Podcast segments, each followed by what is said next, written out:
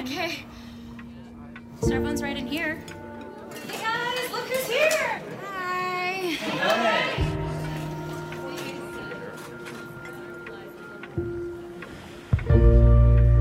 Oh guys, I'm so sorry. I forgot the cheese.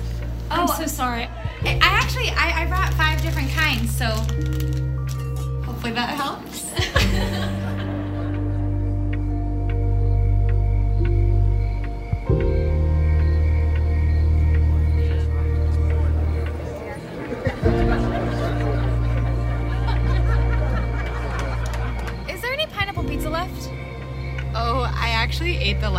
slices. Sorry. I told you people like pineapple on their pizza. Well, I hope we haven't scared you off permanently, but we'll be here again next week if you want to join us. Yeah. I'll be here.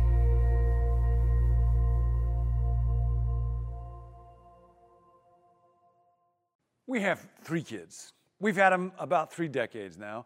I'm not sure I'm getting a lot out of it. You know, from the beginning, the flow of resources had been pretty much one way. Even the delivery process was really hard. Of course, Nancy played a key role, but I was coaching all through it, and it was exhausting. And then when they got born, we invested a ton of time and energy and emotion, and they just took and took and took housing, food, clothing, education. They're all gone now. The flow of resources has never really turned around. We get a Carter present every once in a while. Overall, the financial return on investment has been quite low, just has. I've been married since 1983. I'm not sure I'm getting the bigger piece of that pie either. Sometimes I empty the dishwasher or I do a load of laundry for no reason at all. She doesn't write me a thank you note or call my mom to tell her what I've done or anything. Now, you all are a shrewd group of people. I'm pretty sure that if I were to talk this way, you would tell me that I was missing the way family life actually works.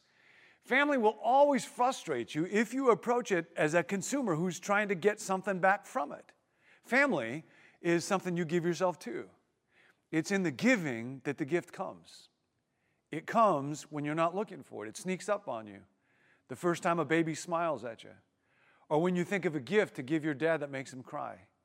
Or when you're at a party and you look across the room at the woman that you married and your heart aches with love and you tell her she looks the same to you now as she did 35 years ago. And you wait for her to say the same thing back to you. And she doesn't because she loves you deeply, but she also loves the truth. And that's part of what you love about her. It's in the giving that the gift comes. And the great question of life is are you using your gift? When my paternal grandmother died, my dad's mom, my grandfather called my mom and he said, Kathy, I was going through some of Florence's things in the attic, and there's a box of old blue dishes, and I was just going to give them away to the Salvation Army, but they've got blue in them, and you like blue, so you can have them if you want them.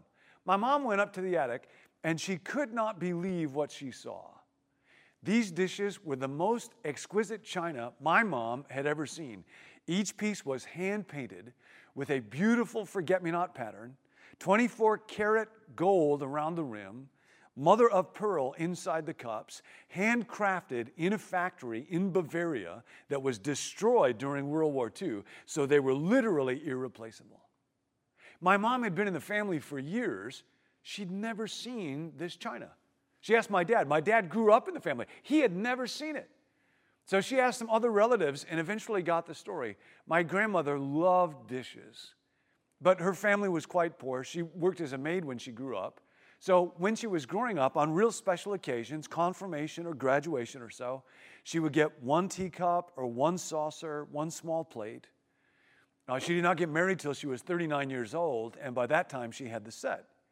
She was Swedish, and Swedes are very careful with special gifts.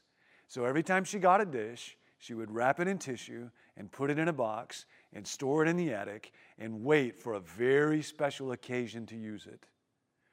No occasion that special ever came. And my grandmother went to her grave with the greatest gift of her life, unseen, unwrapped, unused. My mom got a hold of those dishes and she uses them promiscuously. They have become treasured by my siblings, so much that we've had a running argument for decades about who will inherit them.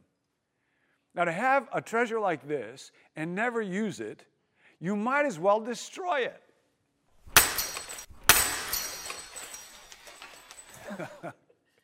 uh, that was not one of my grandmother's cups. I just wanted you to get the point dramatically. I don't actually have any of the cups. My mom is giving them all to my sister Barbie, my bratty little sister Barbie. That's another point. What a sad thing to go to your grave with the greatest gift of your life never used. Now, this is precisely why the Apostle Paul one day wrote these words to the church in Corinth. Now, about the gifts of the Spirit, brothers and sisters, I do not want you to be ignorant. In other words, you have a gift. You have a gift infinitely greater than a set of dishes. It has been given to you by God through the Holy Spirit. It's a spiritual gift. And for you to identify it, cherish it, use it is critical both to your own destiny and to the flourishing of God's family, our church. To go to your grave with God's gift to you, unwrapped, unused, unthinkable. We're focusing together about what does it mean to belong to God's family here at Menlo. Every campus, I'm so glad you're joining us for this message. And what I want to talk about this weekend is this. If you follow Jesus, God doesn't call you just to go to church, God calls you to serve His family.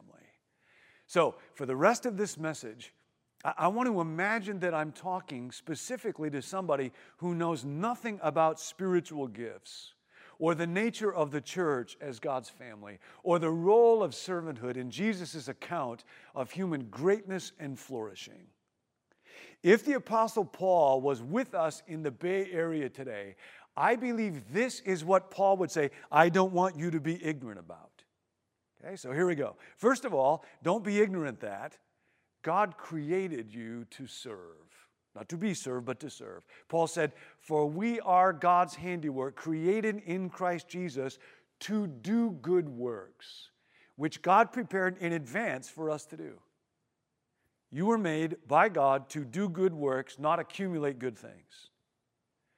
And we're often encouraged in our day to have a bucket list, usually very expensive trips or very exotic experiences before I kick the bucket. It's kind of interesting. The Oxford English Dictionary says most likely bucket here and kick the bucket referred to the beam that a pig would be hung from by its feet when it was being slaughtered. So kicking the bucket was a pig's death throes. You are not a pig. If you're a follower of Jesus, you will not be a bucket kicker. We have it on the authority of Jesus himself. Whoever obeys my word will not taste death. Death will not be the end of your experience, but the beginning. And the real list that matters is not the trips that you take or the places that you visit, it's the service that you offer and the lives that you touch for God. God made you specifically to be able to do that in a unique way by gifting you through the Holy Spirit. And then God called you to serve. This is from 1 Peter. But you are the ones chosen by God, chosen for the high calling of priestly work, chosen to be a holy people, God's instrument to do His work. I don't know what comes to your mind when you hear the word priest. In the first year of our marriage, Nancy and I got to study overseas. Actually, it was made available to us through the generosity of folks at this church, although we didn't know it back then.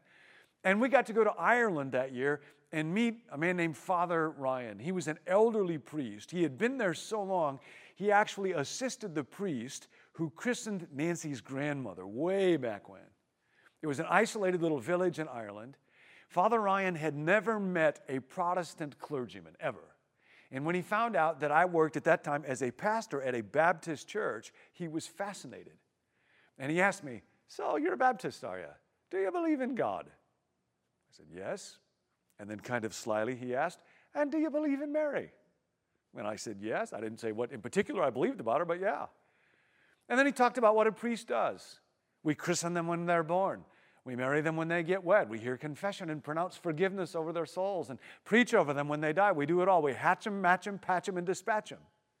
Why would you belong to a church that doesn't have any priests? So, this business about priests and what a priest does is very important.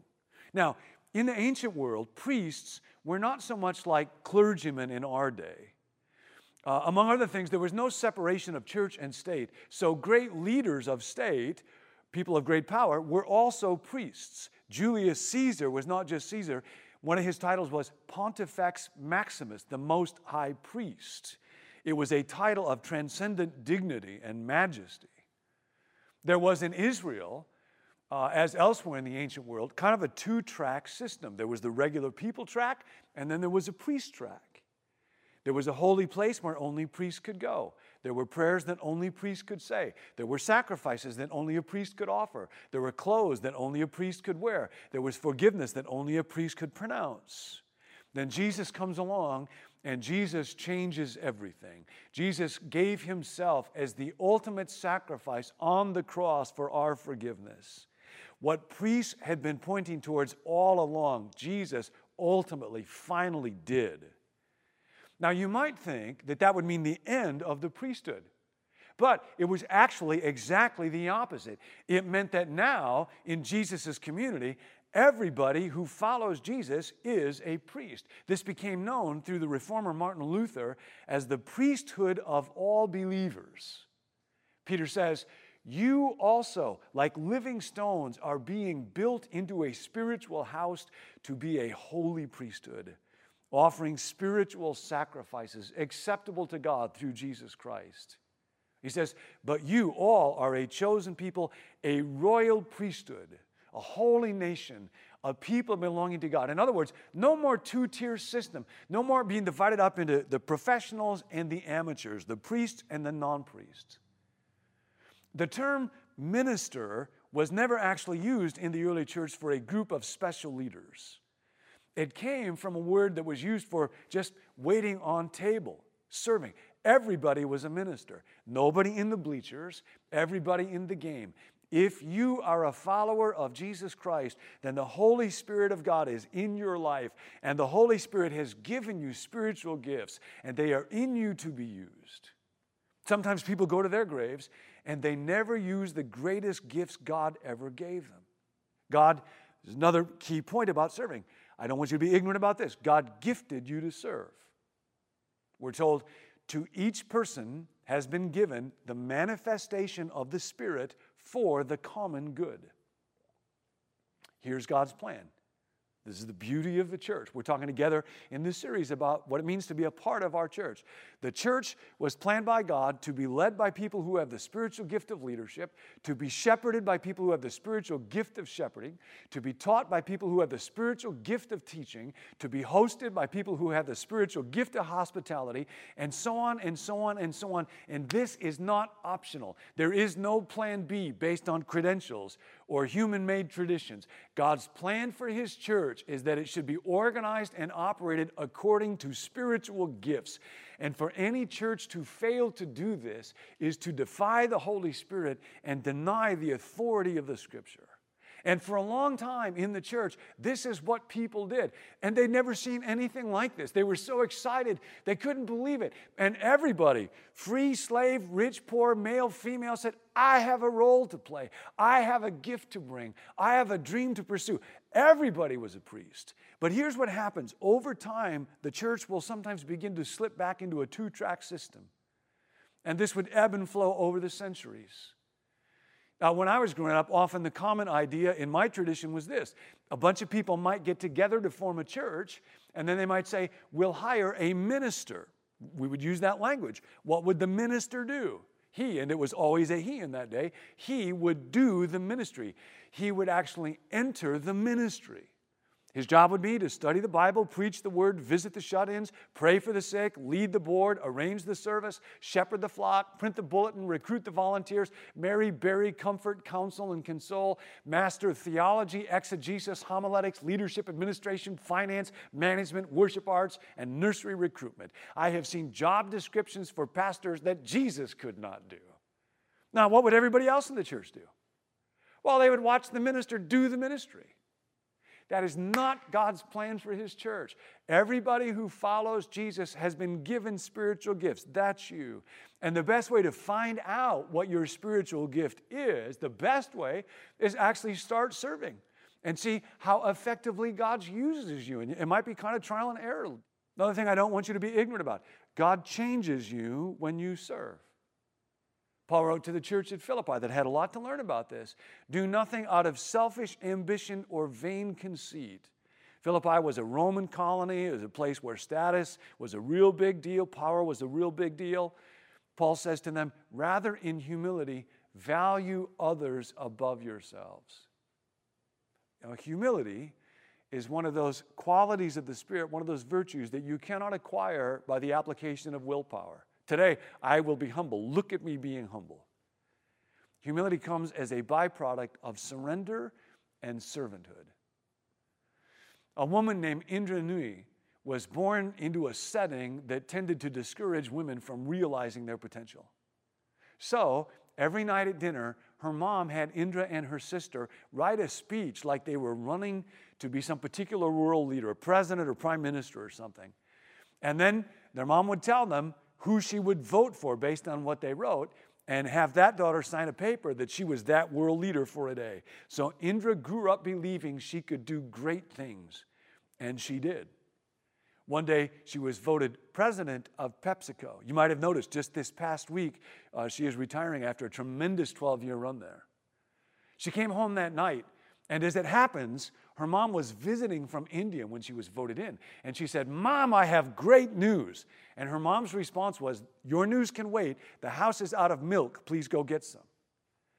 And Indra said, Why don't you ask Raj, her husband? And her mom said, I'm not his mother, I'm yours. Plus, he looked tired. So Indra went out, got the milk, but she came home fuming. Well, I hope you're happy, Mom. My news is I was named president of Pepsi today. That's what I was going to tell you. But oh no, you needed someone to go get milk. It's so interesting. She tells this story about herself and her own development. Her mom said to her, You know what? When you come home, you are a mother, wife, daughter, just like your husband is a father, husband, son. No one else here can take your place. When you come home, leave your crown in the garage.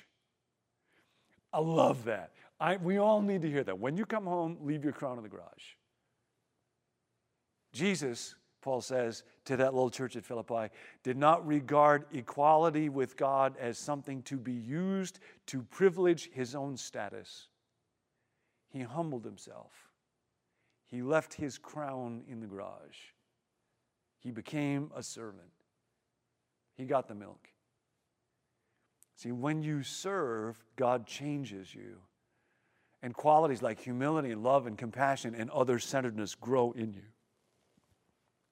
I would not want you to be ignorant about this. God uses you when you serve. Paul says that the church is actually the body, the presence of Christ on earth. And what this means is we all need each other. Paul says the body is a unit. The eye can't say to the hand, I don't need you. The head cannot say to the feet, I don't need you. And Paul goes on to talk about how deep the implications of this are. If one part of the body suffers, every part suffers with it. I've never heard anybody say, you know, I've got a terrible headache today, but boy, my back feels terrific. Body doesn't work that way. Body's a unit. If the foot's not working, you may have great ears, but they're not going anywhere. A couple of weeks ago, one of our more missionally aggressive staff members said, you might have heard this, I'm an elbow on the body of Christ. I love to jab people, to uh, get involved. And it's kind of fun to think about what part of the body are you? You might be the mouth or the ears, you listen really well, or the spine, you've got great courage, or the heart, or the hands, or the feet on the body of Christ. I will tell you what you're not. What do we call an organism that lives off the body, that takes nourishment from the body, but does not contribute to the body? Well, that's a parasite. Nobody wants to be a parasite. Paul never calls anybody that. We are the body of Christ, and there are no useless body parts. There are no body parts, no persons that are not needed. When people with gifts of help aren't helping, gifts of encouragement don't encourage, when shepherds don't shepherd, or prayers don't pray, or singers don't sing, or greeters don't greet, or people with hospitality gifts don't hospitalize, then the church doesn't work. One of the great reflections on this is from a tremendous Christian thinker and servant, Dietrich Bonhoeffer. He wrote in a wonderful little book called Life Together Thus, it is a good idea for all members to receive a definite task to perform for the community, so that they may know in times of doubt that they too are not useless and incapable of doing anything. Every Christian community must know that not only do the weak need the strong, but also the strong cannot exist without the weak.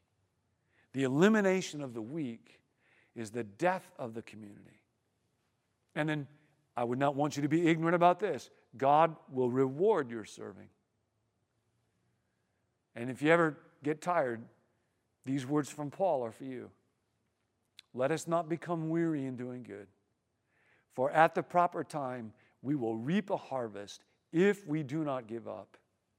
Therefore, as we have opportunity, let us do good to all people, especially to those who belong to the family of believers.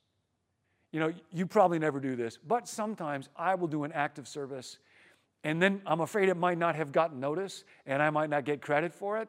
So I'll feel like I need to point it out. Hey, I emptied the dishwasher three weeks ago. Nobody even asked. We weren't even out of dishes. I just did it. There is nothing you do that God does not see. There is no service you offer that God does not prize. There is no love you give that doesn't get built into the person you're becoming and the world that God is redeeming. Nothing good is ever lost. No matter what people on earth see or don't see, applaud or don't applaud, the harvest is coming. And what that means is your servanthood will be a part of God's pleasure, divine delight. So, Paul says, I don't want you to be ignorant. We want to be doers of the word and not just hearers, to actually apply it. Now, the word for this weekend, the message to not be ignorant of is God created you to serve, God called you to serve, God gifted you to serve, God changes you when you serve, God uses you when you serve, and God rewards you when you serve. Anybody want to guess what the application of this word is? Serve. Find your spot in the body of Christ. Nobody in the bleachers, everybody on the field, everybody get in the game. Next weekend, on every campus, we're having an event to kick off the ministry year for all of our volunteers, for everybody who serves our church. And I want to call you this weekend, without apology, to serve in the body of Christ I want to tell you if you follow Jesus, if you have received his forgiveness for your sins because he died on a cross for you, if you have asked his grace over your life, if you have been given a spiritual gift by the Holy Spirit, if you are a part of God's forever family, if you have a hope beyond death, don't go to your grave with your greatest gift unopened. Go get the milk. Leave your crown in the garage. God made you to serve. And God's family needs you to serve. And you need you to serve. Jesus told us what his plan was for his family a long time ago. If you would be great, be a servant. So be great.